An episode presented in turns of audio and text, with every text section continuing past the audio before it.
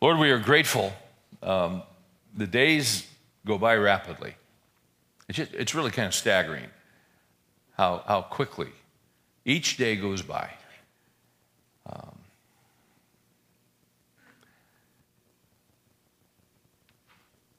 I think of Psalm 90. It's for the days of our lives, they contain 70 years, or due to strength, 80. But soon it is gone and we fly away. We thank you, Lord, for the fact that um, every day, every day is a gift from you.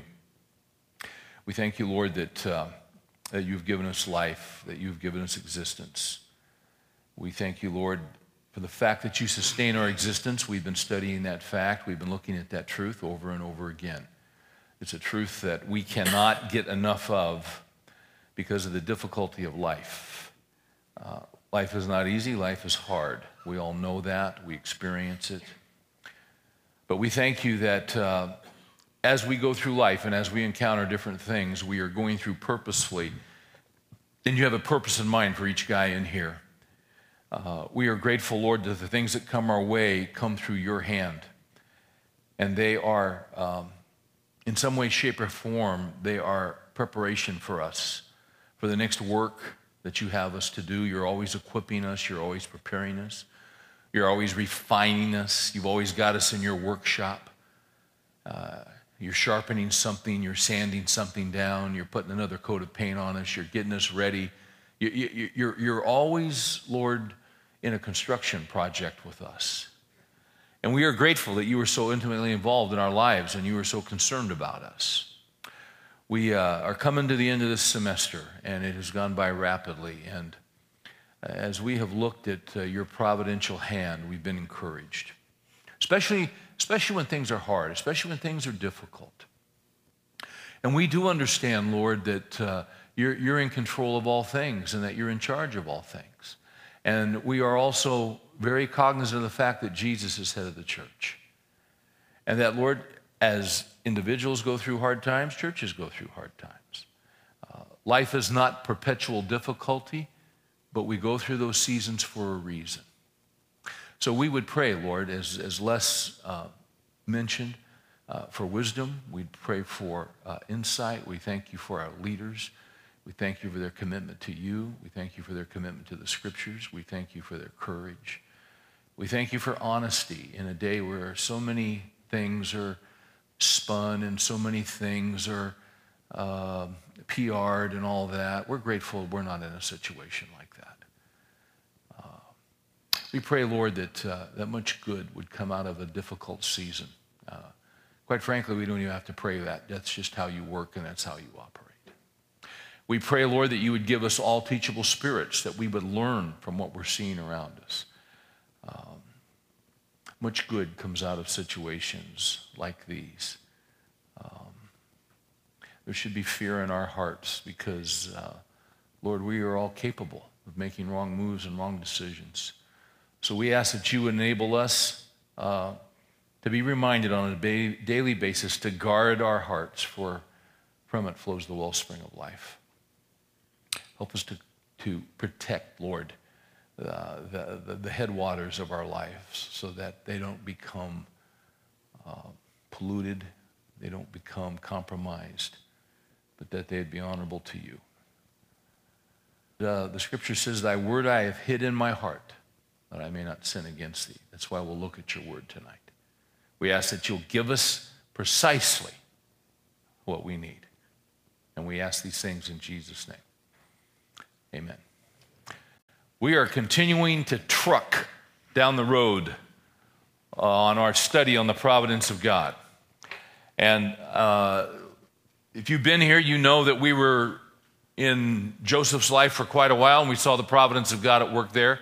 And now what we're doing is we're looking at the providence of God through fish. Just, just to do it, just, just for a different slant. Because you've got some incidents in the scripture that concern fish. You had the prophet and the fish, you had the fisherman and the fish, that being Peter, the former being Jonah. Uh, what we're going to look at tonight, if you have a Bible, I'd like you to turn with me to Matthew 17. In Matthew 17, what we're going to look at, uh, I would title this Taxes and Fish. Matthew 17 records a miracle that is only recorded in the book of Matthew. Uh, it is the only miracle that Jesus did that involves money. But as we talk about the providence of God, so oftentimes the providence of God involves money. Uh, when we speak of the providence of God, and once again, if, if you've been with us, you, you've got this down now. But the providence of God simply means that which God creates, God sustains. That which God creates, God provides for. He who began a good work in you will bring it to completion in Christ Jesus. In other words, that which God starts, God finishes. How does He do that? By His providence. The providence of God means that God is in control of everything. Everything. Everything. I got about a 90 second glimpse of a Christian television program this week, and I couldn't stand to watch anymore. And it was very sad, and I mean this. It, it, it was very sad because uh, a man who had had a great tragedy in his life uh, was briefly sharing this tragedy, and he was trying to come to grips with it and trying to understand it. And he was telling the interviewer that, uh, that Jesus appeared to him in his office and was explaining to him that, yes, difficult things happen, and, and yes, uh, it is true, Jesus said that accidents happen. And no, he really couldn't, um, and I'm kind of paraphrasing here, but accidents do happen to Christians. And it was sort of like Jesus was a little baffled. I couldn't watch anymore. I, I just, I couldn't take it. Because that's just, um, number one, Jesus didn't appear to him.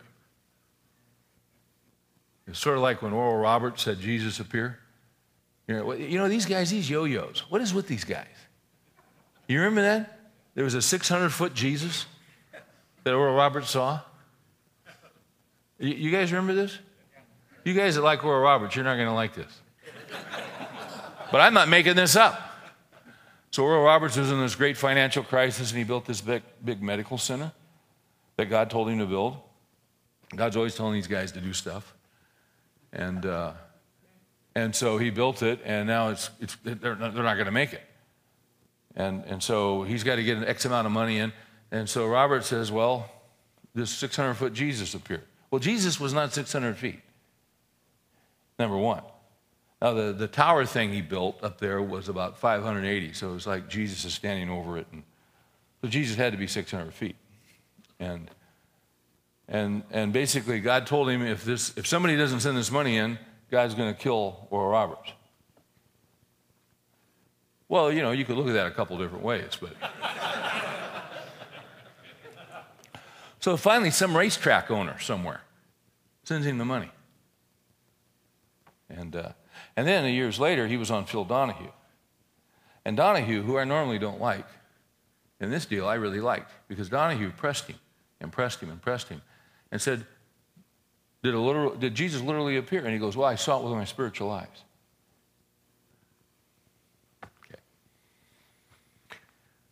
How did I get into that? How did I get into that? Oh, no, not money. Just the fact that uh, yeah, one day Jesus is going to appear. One day he's coming back. But right now he's at the right hand of the Father. Uh, does Jesus speak to us? Yeah, he speaks to us through his word. That's how he speaks to us.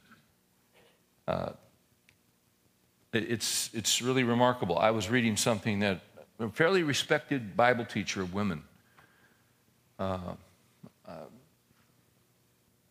said recently, and I was reading this this week, and I was shaking my head. And uh, she had this real strong impression.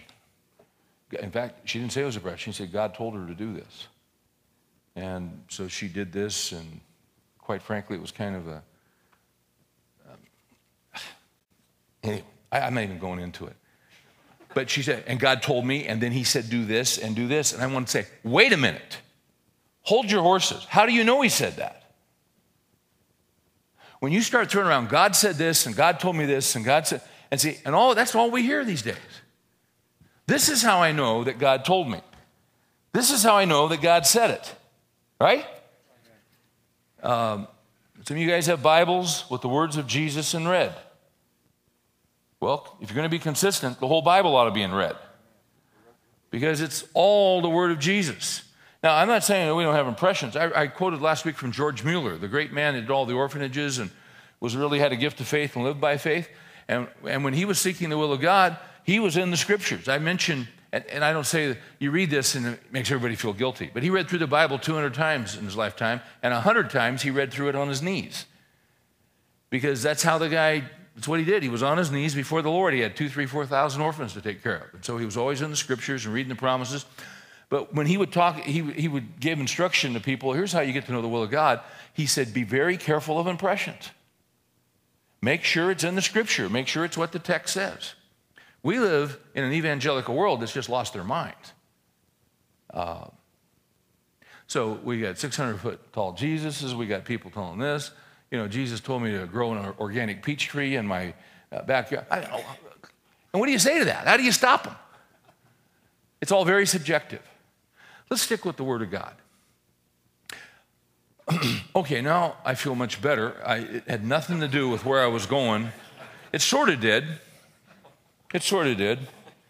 Because the guy, I know how I got into all that. Jesus appeared, and Jesus said, Yeah, accidents happen. Accident. Let me tell you something.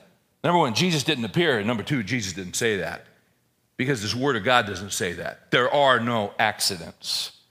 He upholds all things by the word of his power. I, I, felt bad for the man and his personal tragedy, but that's no excuse to preach heresy. There are no accidents. If you've been with us in our study, you know that. Just read Proverbs 16. You'll find out real quick there are no accidents. Okay. But we're in Matthew 17, aren't we? This is one wild miracle. Um,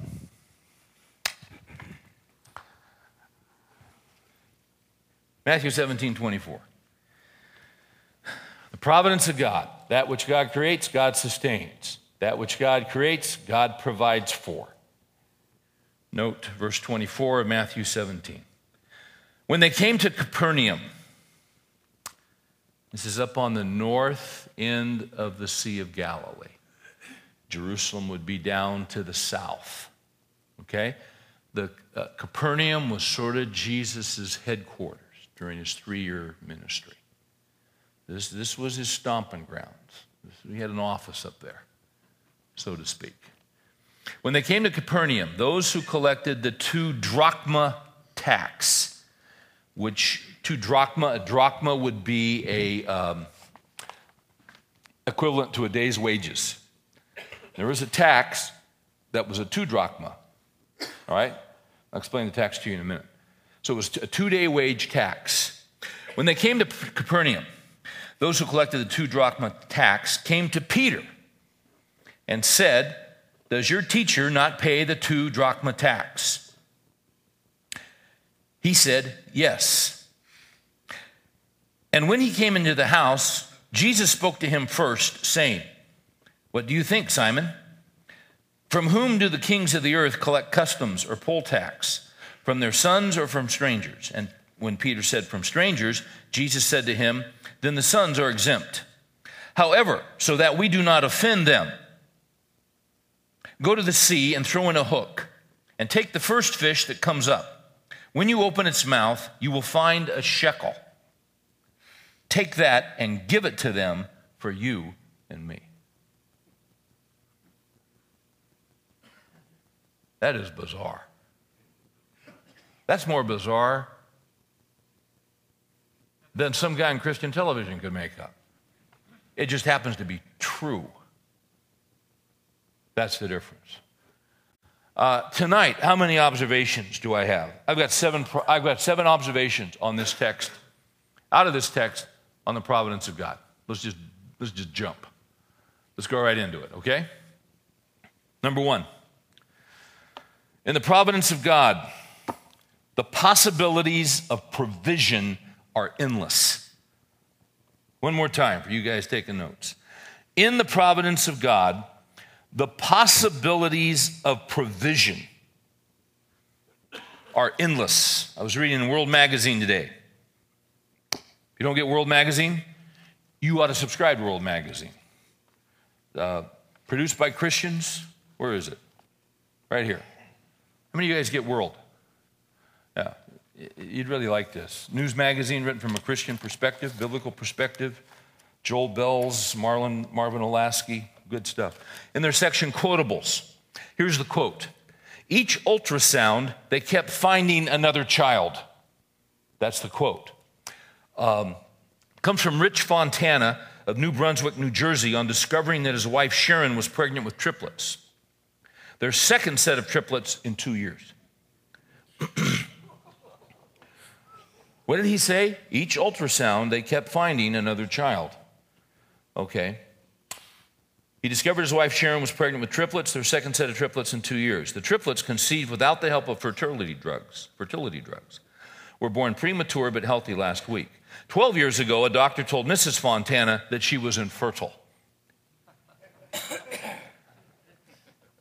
and now they have um, six kids. Mm-hmm.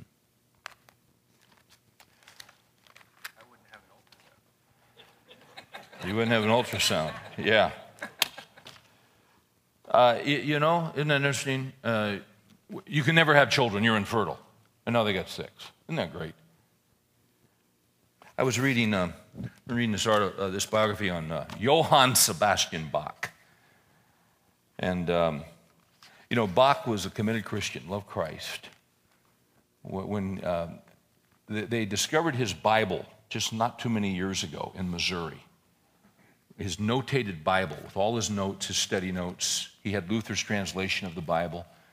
Grew up in the same area that where Luther ministered uh, 200 years later uh, had volumes of Luther's theology. This guy was a committed believer, loved the Lord, and his stuff honored Christ.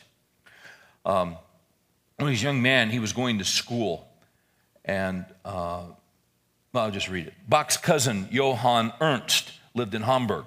Previously, the two of them had gone to school together in uh, Ohrdruf. The presence of family must have helped to offset the cost of traveling back and forth. However, Bach's trips placed a strain upon his finances. He's just a young guy. This situation is illustrated by a story that Bach used to remember with pleasure. Happened to him as a young man. Here's the story. Since he made several trips to hear this master, it happened one day, since he stayed longer in Hamburg than the state of his purse permitted, that on his way home to Lunenburg, he only had a couple of shillings in his pocket. He had not gotten halfway home yet when he developed a keen appetite and accordingly went into an inn where the savory odors from the kitchen only made the state in which he found himself ten times more painful. In the midst of his sad meditations on this subject, he heard the grinding nose, noise of a window opening and saw a pair of herring heads thrown out onto the rubbish pile. Since he was a true Thuringian, which is supposedly an area in Germany, not supposedly, it is, where they eat fish heads. The sight of these heads made his mouth begin to water, and he lost not a second in taking possession of them. And lo and behold, he had hardly started to tear them apart when he found a Danish ducat, money, hidden in each head. This find enabled him not only to add a portion of roast meat to his meal, but also at the first opportunity to make another pilgrimage in greater comfort to see his master in Hamburg. One of Bach's favorite stories.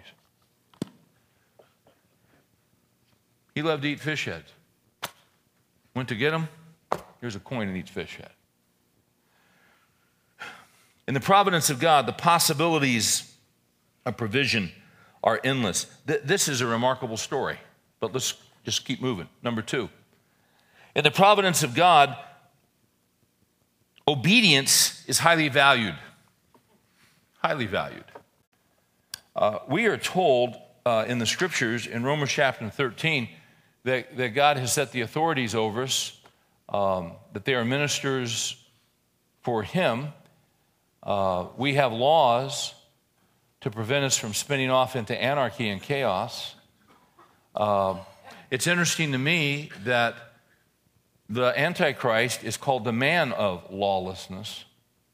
When you have lawlessness, you cannot function as a society. When Jesus came, Jesus fulfilled the law in every point. didn't he? The law is there for a reason. Now, you say, what does this mean? In the providence of God, obedience is highly valued.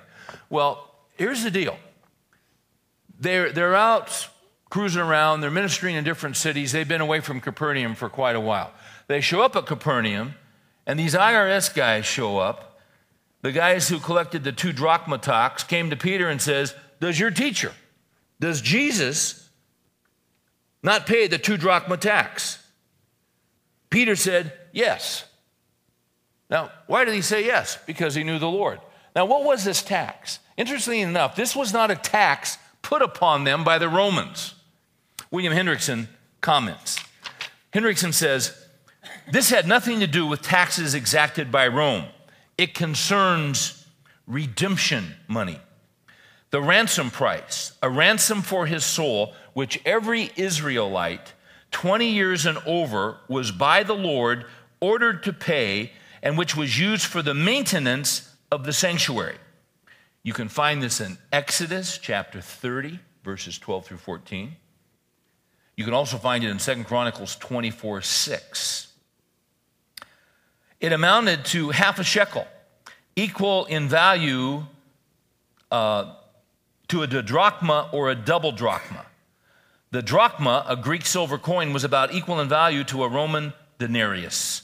And as we mentioned, it amounted to a workman's average daily wage. Um, doesn't your teacher pay the double drachma? Was the question.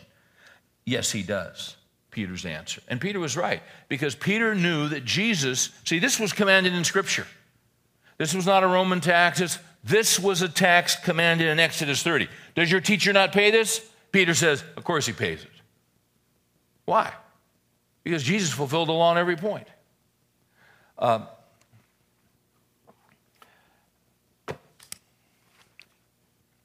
we live in an age of grace, and we're thankful for grace. You know what worries me sometimes?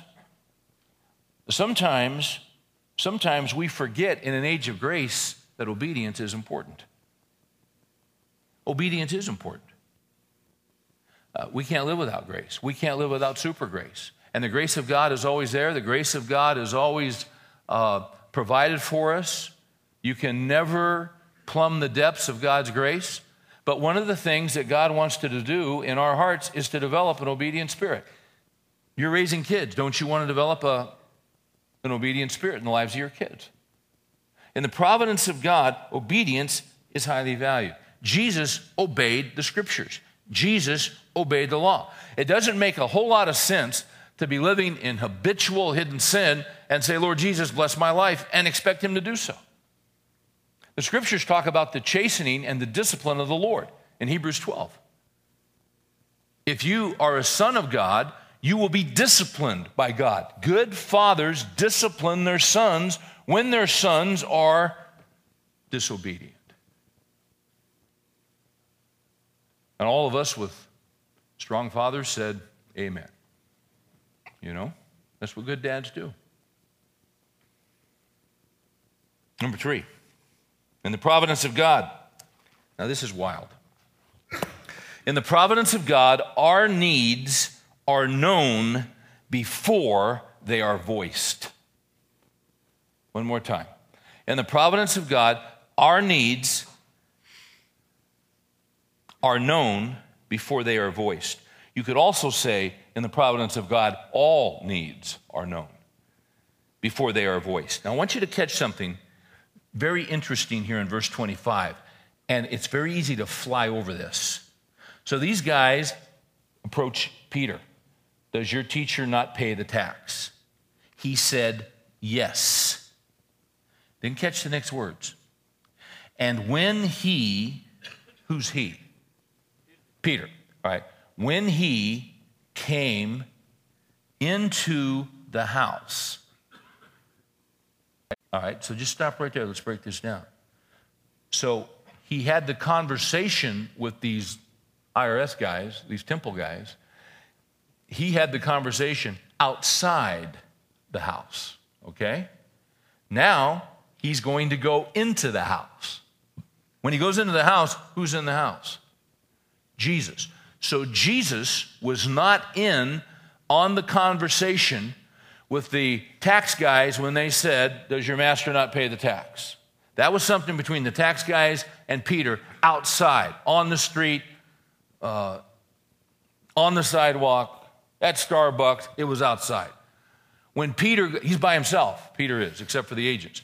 When Peter then goes into the house, Jesus is in the house. When he came into the house, Jesus spoke to him, catch this, first, saying, So what do you think, Simon? From whom do the kings of the earth collect customs or poll tax from their sons or from strangers? Jesus knew all about it before Peter ever told him about it. Jesus wasn't with him, but you see, he's Jesus. As Les said, he's fully God, he's fully man. Uh, our God is omniscient, he knows all things. Our God is omnipresent, our God is in complete control of everything. So Peter's outside, has this conversation. He goes in to report to Jesus in the house. He goes in, Jesus speaks to him first and raises the precise issue that he'd been dealing with out there. Why? Uh, because what's going to happen here is that this is going to raise an issue about a need. Well, in the providence of God, all needs are known before they are voiced. Now, we've talked in here before about open theism. Open theism is being taught in evangelical churches, and it basically says that God does not know what's going to happen in the future. You ever get discouraged? You ever look at the nonsense and you just shake your head? Um, so here we've got people all saying, The Lord told me this, and the Lord told me this, and the Lord told me this, and the Lord told me this. And, um, but they tend to be fairly ignorant about their Bibles. And then you've got in evangelical churches people teaching that God does not know the future. Now, why is that? Because they're so busy trying to hear the voice of God, they're not reading the Word of God. Well, Jesus said, yeah, there can be accidents. No, you need to read this book. You need to get into this book. You know that Martin Luther, when he was under great attack and when he was in Germany and standing up against the Roman Catholic Church, do you know that at a certain point his friends kidnapped him in order to save his life? They took him off to a remote castle. He was there for a number of weeks studying and in prayer. And one night before he was going to bed, do you know that just as he was going to bed, he turned, there was a presence in the room, he turned, and there was Jesus standing in the room. And you know what Martin Luther did? He looked at that image of Jesus, he looked at that individual, and he looked and he said, Get thee behind me, vision. The Lord Jesus has already been revealed to me in his word.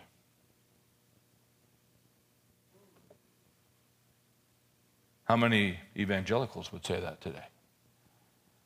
No, we'd write it all down and go look for a book contract. well, here's what the Lord said to me. See, Martin Luther knew the book. He knew Jesus, he didn't need Jesus to appear to him because he's got the word of Jesus.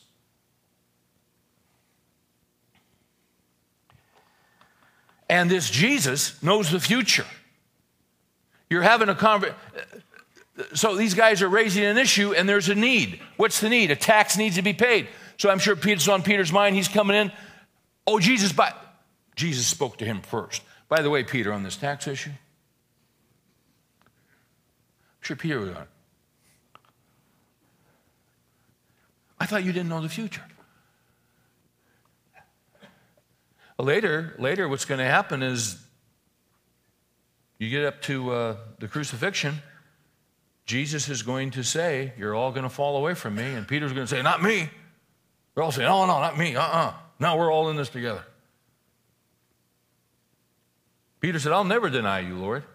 And Jesus said, Well, before the cock crows, you'll deny me three times.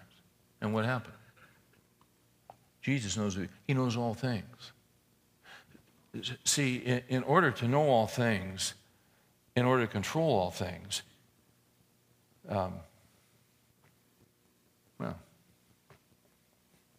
it's God. It's God.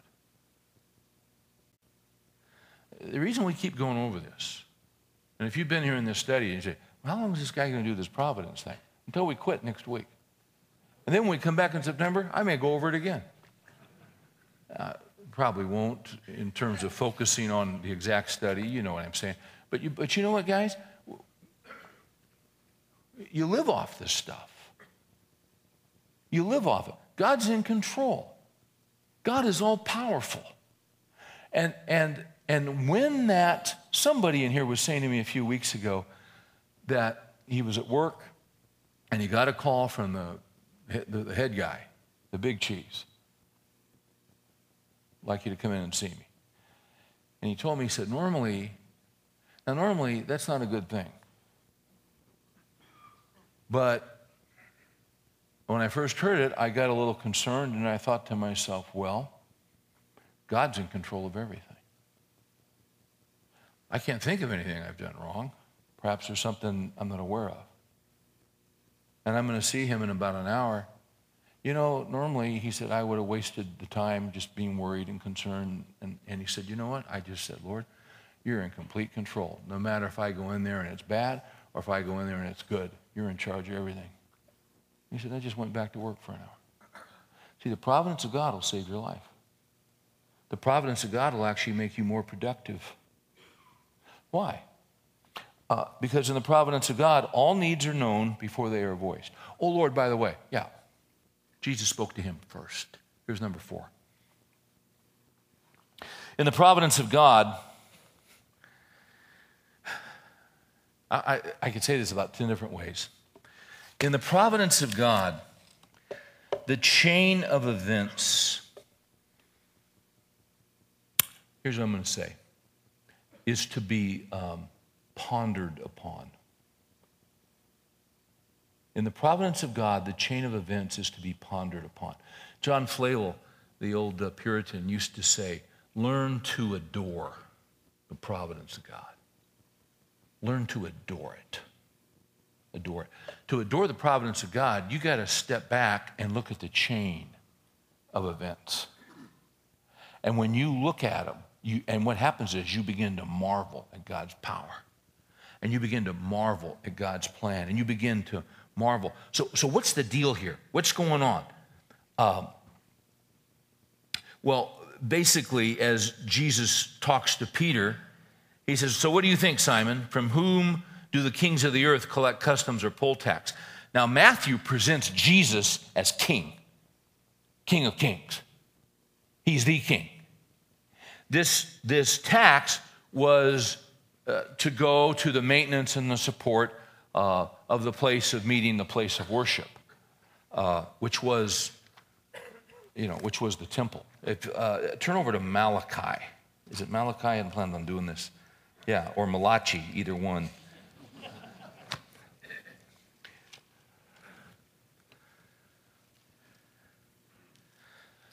See, Jesus is the king, and they're asking, is he going to pay the tax? Malachi 3:1 says, Behold, I'm going to send my messenger, and he will clear the way before me. That's John the Baptist. And the Lord, whom you seek, will suddenly come to his temple. They're asking, does he pay the tax? Well, you know what Jesus saying? Hey, does the king? Hey, hey, listen, you know, in essence, you know what Jesus saying? Hey, that's my temple. The king doesn't pay tax, his sons don't pay tax. That's my deal. But in order not to shake them up too much, we'll pay the tax. this is great. So, Peter, here's what I want you to do um, don't take your net, because you're not going to need a whole bunch of fish on this deal. You're just going to need one fish. Um, what, what, what does he say here? Look at 27. I'm back in Matthew 17. However, so that we do not offend them, go to the sea and throw in a hook, not a net, throw in a hook, and take the first fish that comes up. And when you open its mouth, you will find a shekel. Now, that is astonishing. This is astonishing. Let's ponder this a little bit. And let's adore the providence of God. Hey guys, this this now this is power. This is something to be marveled at. This is the God that we serve. This is the God who has called us to know him. This is the God who is running our lives. This is the God who is in control of everything, every event, every circumstance in our lives. And quite frankly, we have times where we get stressed out. I mean, do you? I do. I got a little concerned last night, but I should have been asleep. I, I never have. I, I always I just go to sleep. Uh, drink a little Jack Daniels, puts me right out. no, um, I don't do that. But I take my calcium and I take my magnesium and I take my red yeast rice and uh, I take a swig of collagen. I, I, really do this. And then I drink eight ounces of water. And uh, then I go in the bathroom and throw up. And then I go to sleep. but I do go to sleep. I, I don't have trouble sleeping. I just, and I read. I read something light. I don't read anything heavy. I got either Louis L'Amour there, some inane, you know, cowboy story, and I, and, you know, I'm reading about four paragraphs, and I'm, okay, that's it. I'm out. That's kind of my routine. I can't read theology at night, uh, you know. Okay. Last night I had trouble sleeping, and because I was I'm, I'm looking at my schedule, I'm looking at this, and I'm looking at this, and then this needs to happen here, and this needs to happen here. And I've known about this for quite a while, but if this doesn't happen here and this doesn't happen here, it's going to be very interesting. Now, I know God's in control. I said, well, God's in control. Then I started thinking, yeah, but you know what?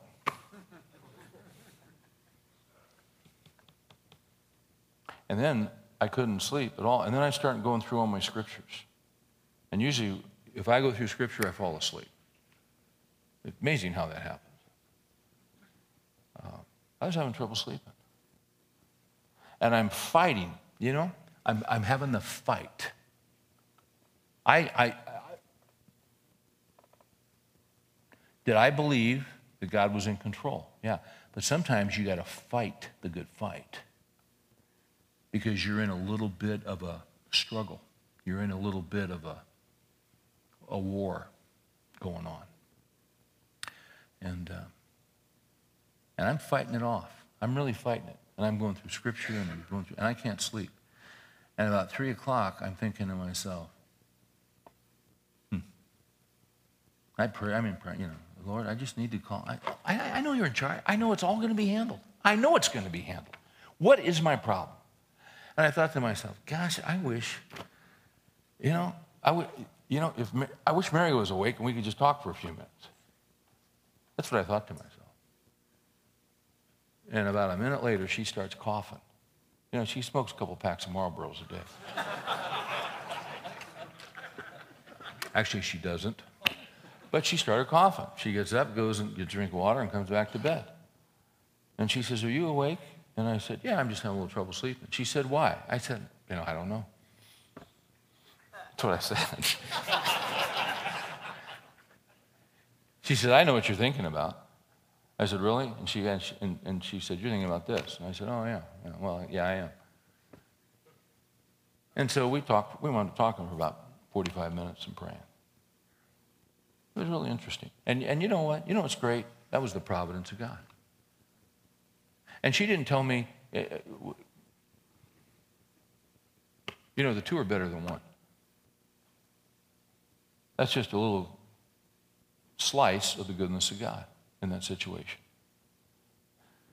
We didn't talk about anything new. We didn't talk about anything I didn't know. We just, it was God's provision. It, it, Is making any sense at all? See? Because, see, here's the thing, guys. We know certain things to be true, but sometimes we're going to battle them.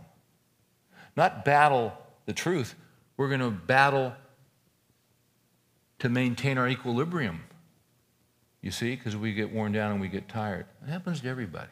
Everybody. Especially when you get tired. So, what uh, Les was saying about this is a time we pray for our leaders. This is a time we, we pray for these guys and support them. Why? Tough time, hard time, discouraging time, emotionally exhausting time. We've all been there. okay, let's ponder the chain of events. Go down there, throw in a hook, get a hook. The first fish is going to come up, going to be a, uh, um, a shekel. Use that to pay the taxes. All right, let's ponder this a little bit. You guys got a minute to ponder?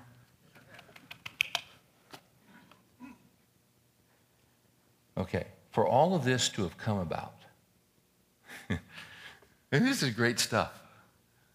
Okay, for all of this to have come about, see, we're talking about the fact that Peter walks in and he's going to tell Jesus, and Jesus tells him before it happens. Now, here's the other thing. Not only did Jesus tell him before it happened, but Jesus already had the solution in place. What did it take to have that fish there with the coin in its mouth so that the precise moment when Peter throws in a hook, that's the fish that comes up? So, where did the fish, let's ask this question where did the fish get the coin? Did God just create the coin? I don't think he did. I think somebody lost the coin. But you see, in the providence of God, God is sovereign all things, over all things, including financial gain and financial loss. Uh, what did Job say? The Lord gives and the Lord takes away. Somebody lost this coin, which was equal to two days' wages. Now, who was this person that lost this coin? We don't know. Um, but they lost it. And this fish was in the exact right place so that this fish uh, caught this coin in its mouth. Now, so where did this individual lose this coin? By the way, who was this individual? And where did they lose the coin? Well, they're somewhere on the Sea of Galilee. Were they up by Capernaum or were they down the other end by Tiberias or where were they? Well, we don't know. Well, why were they there? Were they there because um, they were there to hear Jesus? We don't know. Or was the guy, did he have a fish market there or what? See, see we don't know. But you know what's going to be interesting about heaven? I want to get the story on this thing. don't you? Wouldn't it be great to have Jesus say, So, Lord, tell us about this. The guy, so who lost the coin? He says, yeah, You're going to love this. Don't you think? Because what I did with this guy, and let me tell you why I had this guy lose the coin. See, this guy had actually come and, you know, now see, I'm, I'm just surmising here, but actually I'm not. The Lord told me this, the Lord spoke to me. I've been given a revelation about the guy that lost the coin. I don't know. Was the guy a believer? I don't know. See, we don't know. But I'm going to tell you something. There's a story there somewhere, and that guy didn't lose that coin by chance, he lost it by providence. Sometimes the Lord gives, and sometimes the Lord takes away. See, we like it when the Lord gives, but sometimes the Lord takes away because we need something to be taken away. Why is it that sometimes things are taken away in our lives as believers? Uh, Martyn Lloyd-Jones in his book, Spiritual Depression. Great book. He talks about all the different ways that the enemy seeks to depress believers. And, oh man, did I mark this? I got so many marks in here. Here it is. Okay, good. Uh, huh? This book still in print? Yeah, it is. Um, in speaking of Hebrews 12:5, where it says, "Whom the Lord disciplines, the Lord the Lord disciplines whom the Lord loves. Listen to this. He uses the word chastise for discipline because that's what the old authorized version uses. How does God chastise his children? And once again, we don't know if the guy who lost the coin was a believer or not. Okay? How does God chastise his children? He does so very largely through circumstances. All sorts and all kinds of circumstances.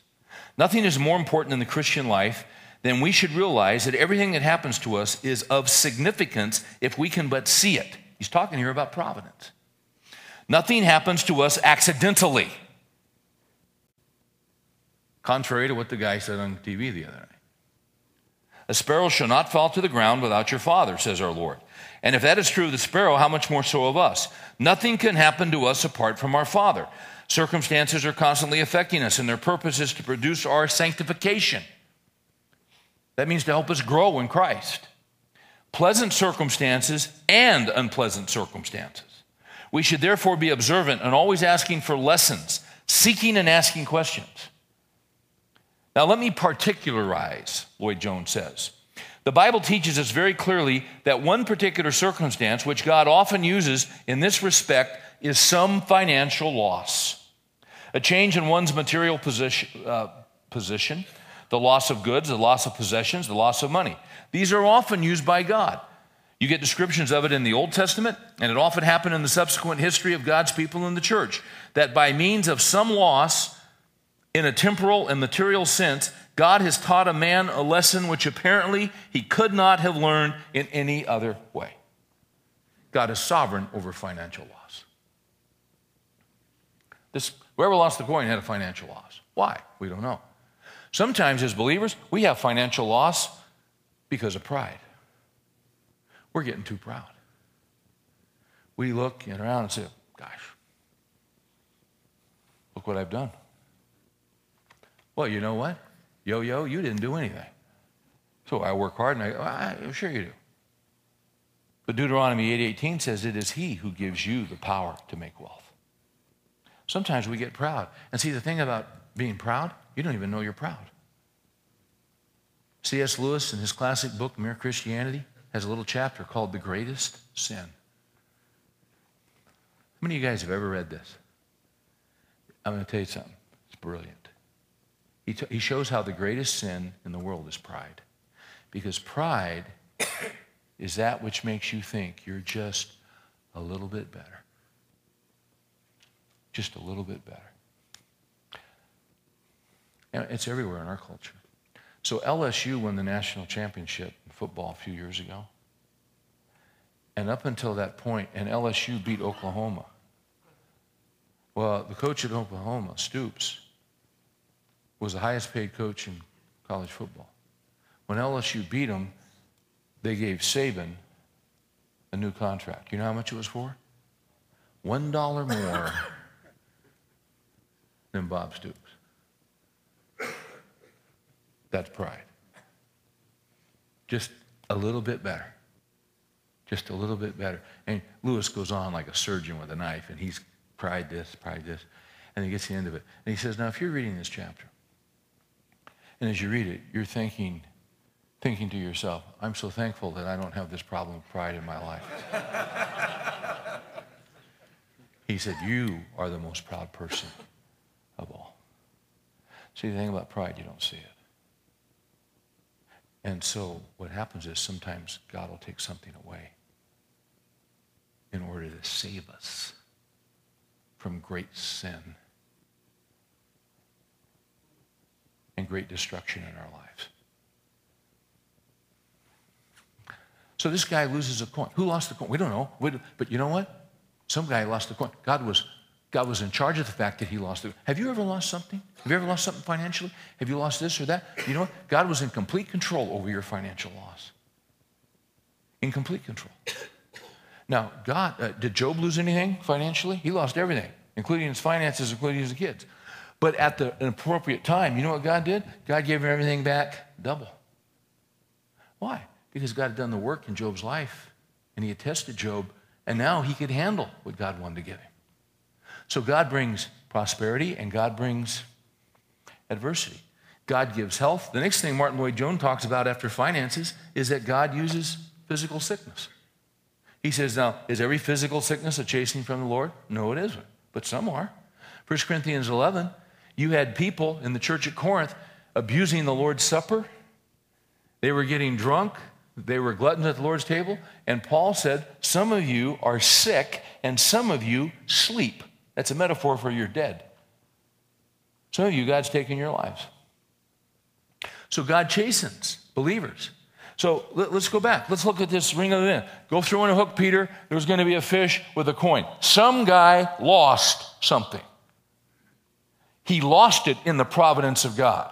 Now, the fish was there when the coin was lost. The, and then start thinking this through. And the fish takes the coin, put it in, and, and is keeping it with. Now, where did this happen? We don't know. When did it happen? We don't know. 10 minutes before? Three days before? We don't know. But God's running this whole thing. Where was the fish? We don't know where he was, but but then Jesus says to Peter, Go down, throw in a hook. He throws in a hook, and the first fish, Peter throws in this hook. This fish grabs the hook without losing the coin. Peter pulls him in. See, the fish was there at the appointed time with the appointed provision. There's so much more there we could talk about.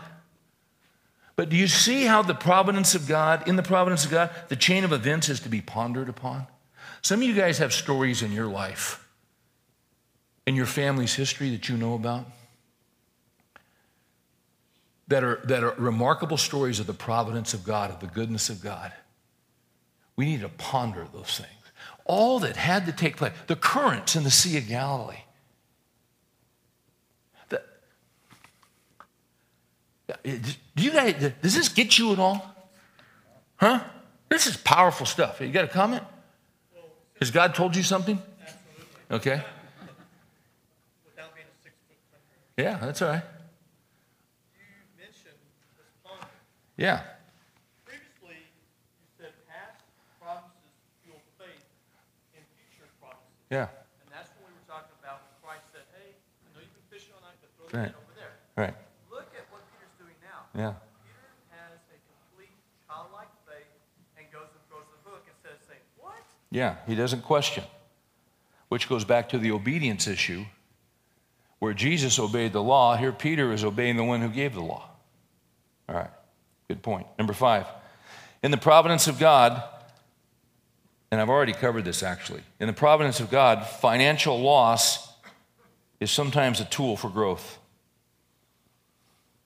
Since I just covered that, let's go to six. In the providence of God, the provision is prepared and waiting before there is a need. Let's do that one one more time.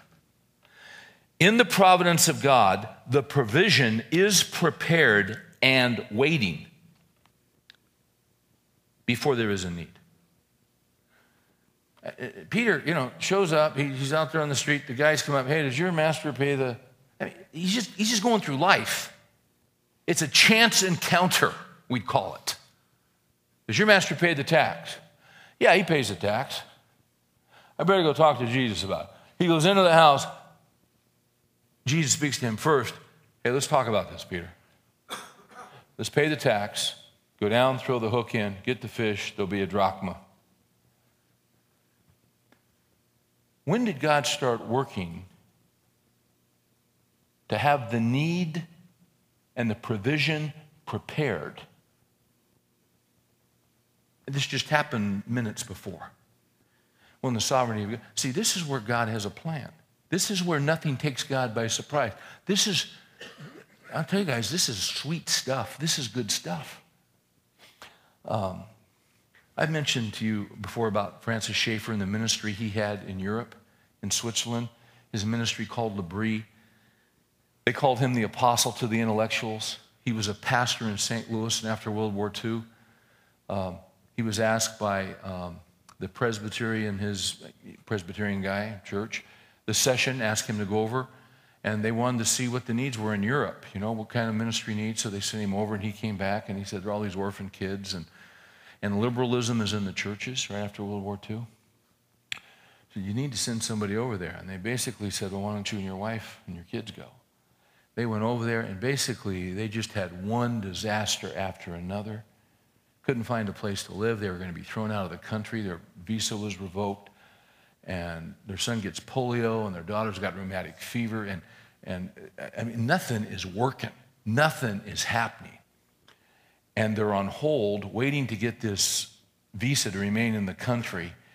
And they're trying to rent a chalet, and it's just, it's all falling apart. And Schaeffer's got all this time on his hands. In the afternoon, and his faith is kind of shaken. And so, what he does in the afternoons, he's hiking the Alps and he's thinking to himself, all right, why do I really believe this stuff?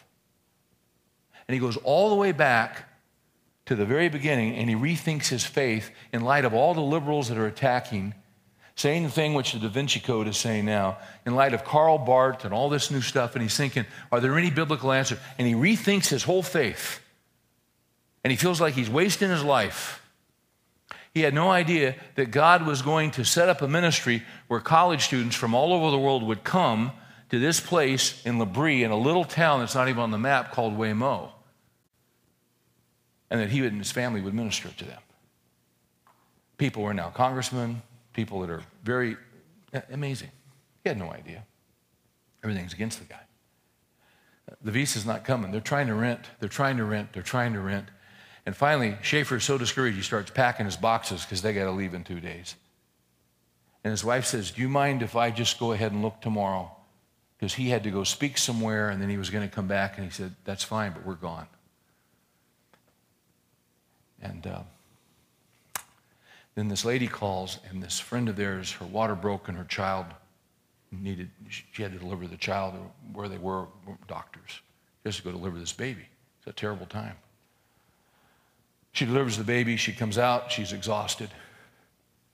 And then she's walking down the street. She's in tears because they just have another day to look. And she says, she just breaks into tears. She said, Lord, if you want us here, please. And she's no more uttered this than a man says, Mrs. Schaeffer, have you found a place yet? And he, she looks over, and it's this when they first came several years ago, this guy showed them around, and that was it wasn't very helpful. She was shocked he knew their name, remembered her name. And she says, We haven't. He said, I have a place. Do you have a minute? Can I show it to you? Just a short drive. They drive up the mountain, pull up in front. She sees this place, three levels, bedrooms, kitchens on each floor. She said, This would be perfect. And he says, I have to run up, drop a paper, I'll come back, you look around. And as, and as he's starting to drive off, she says, By the way, how much is the rent? He goes, Rent is for sale. They couldn't even afford rent. And the place was for sale. But as he was gone and she looked, this seemed like the perfect place. She said, Lord, if you're in this, and see, Lord, we've been thinking of renting. Lord, would you want us to buy this place?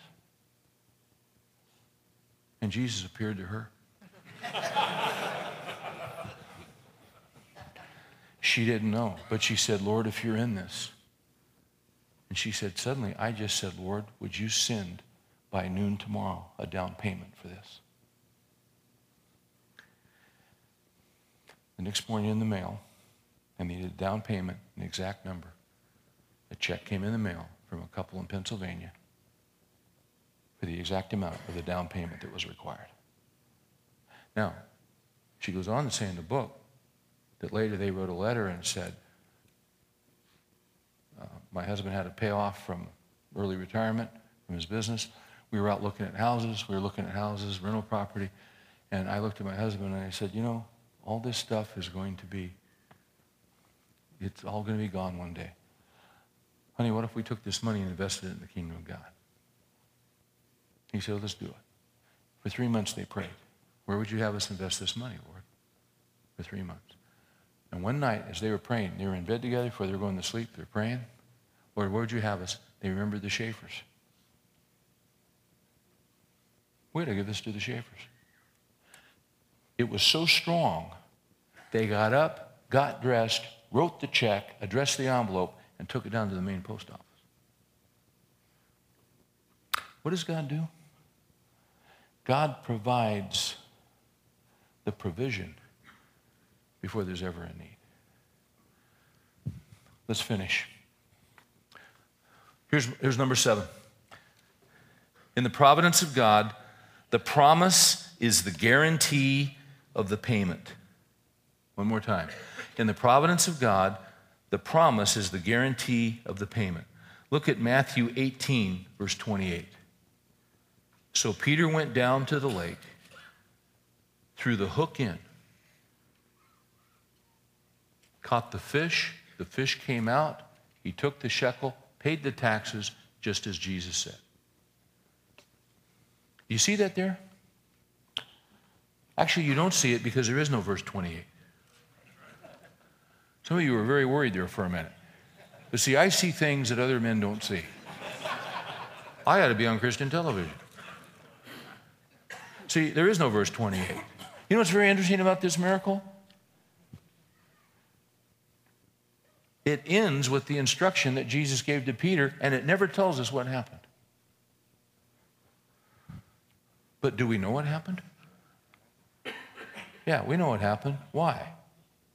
Because Jesus told Peter what was going to happen.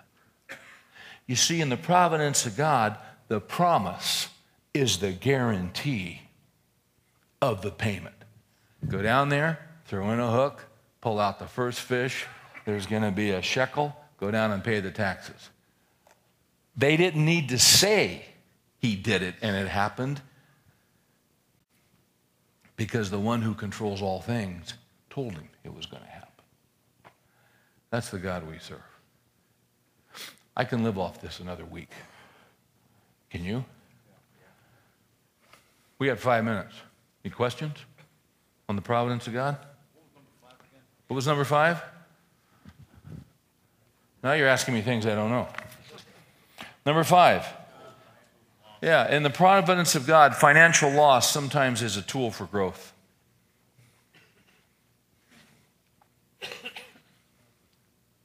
That's number five. Yes, sir. Why is it that some, well, you're not gonna know the answer, but we can think about it. I'm not going to know the answer to it.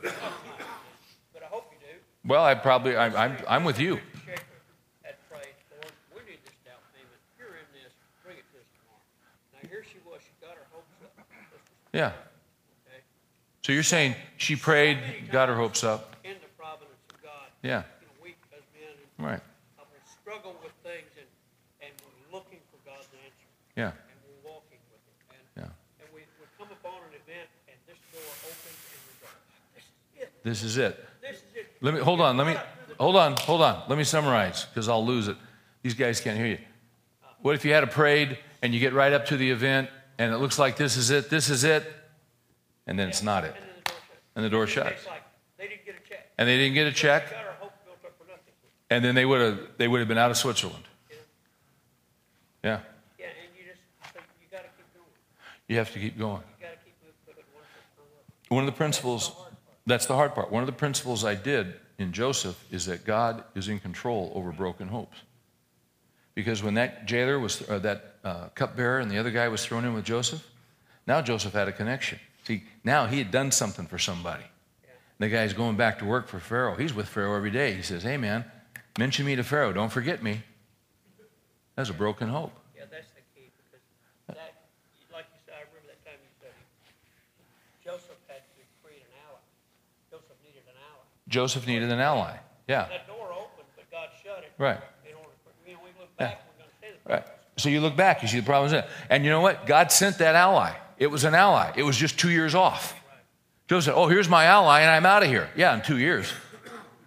You're not here now. Oh, by the way, by the way, with the Schaeffers, when they went in to get their visa, because they got the down payment on the house, now they had to go through the approval deal and go through this bureaucratic maze, and they walk in to the American consul, and they said, Could we see the, what do you call the guy? Whatever he is, the consulatio or whatever he is, I don't know, the ambassador. And the guy was kind of rude to him. He said, Just a minute. Finally, they walk in and they meet this gentleman. He introduces himself. He said, I'm Francis Schaeffer. I'm such and such. He goes, Francis Schaeffer. He said, I used to know a Francis Schaeffer in high school in Germantown, Pennsylvania. And Francis Schaeffer said, What was your name again, sir?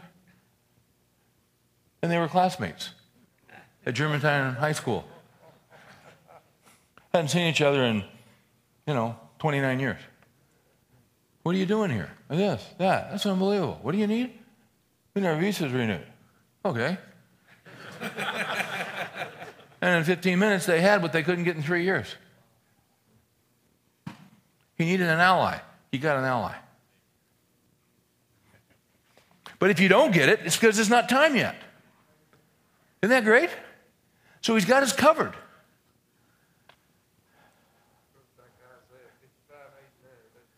Isaiah 55, 8 and 9. My- yeah, my ways are not your ways. My thoughts are not your thoughts. Yeah.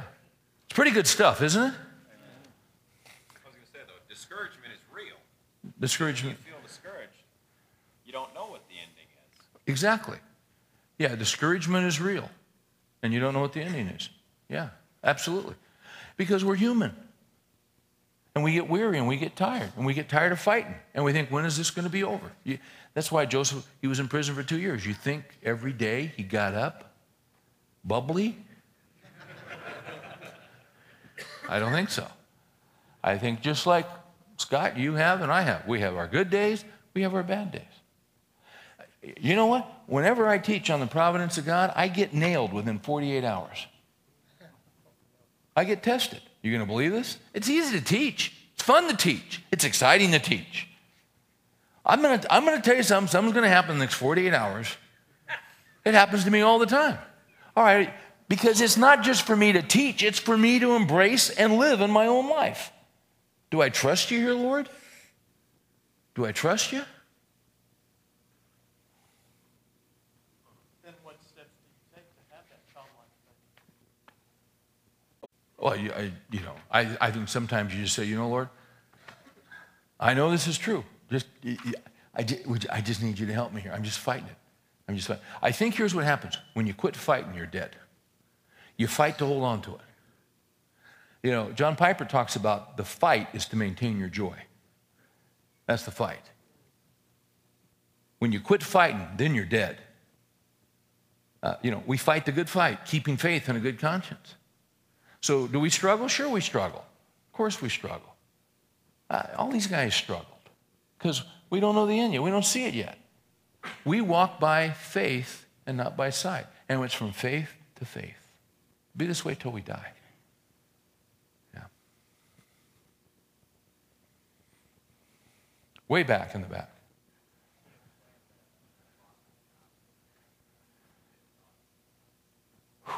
How do you explain the loss of a child to a parent in the problem? Be closing prayer? Yeah. Well, I think if it does, if if the providence of God doesn't work in the loss of a child, the providence of God doesn't work. There's nothing deeper. There's no, was it your granddaughter you lost five years ago? Yeah. There, there's there's nothing more devastating. Um, so so so what do you say to that? David David lost a child. A child as, as a result of his adultery with Bathsheba. And the child was hanging on and sick, and David's fasting and praying. And then they came, David noticed his servants talking, and he looked up and he said, Has the child died? And they said, Yes. He hadn't eaten anything. He gets up and he eats. And they go, What are you doing? Well, basically, God's made the decision here. And I, you know what David said? David said, One day I will go to him. But in the providence of God, this is the decision that the Lord has made. I, I think, uh, here's what I think in the loss of a child, I think you have to say this to parents. I think you have to say,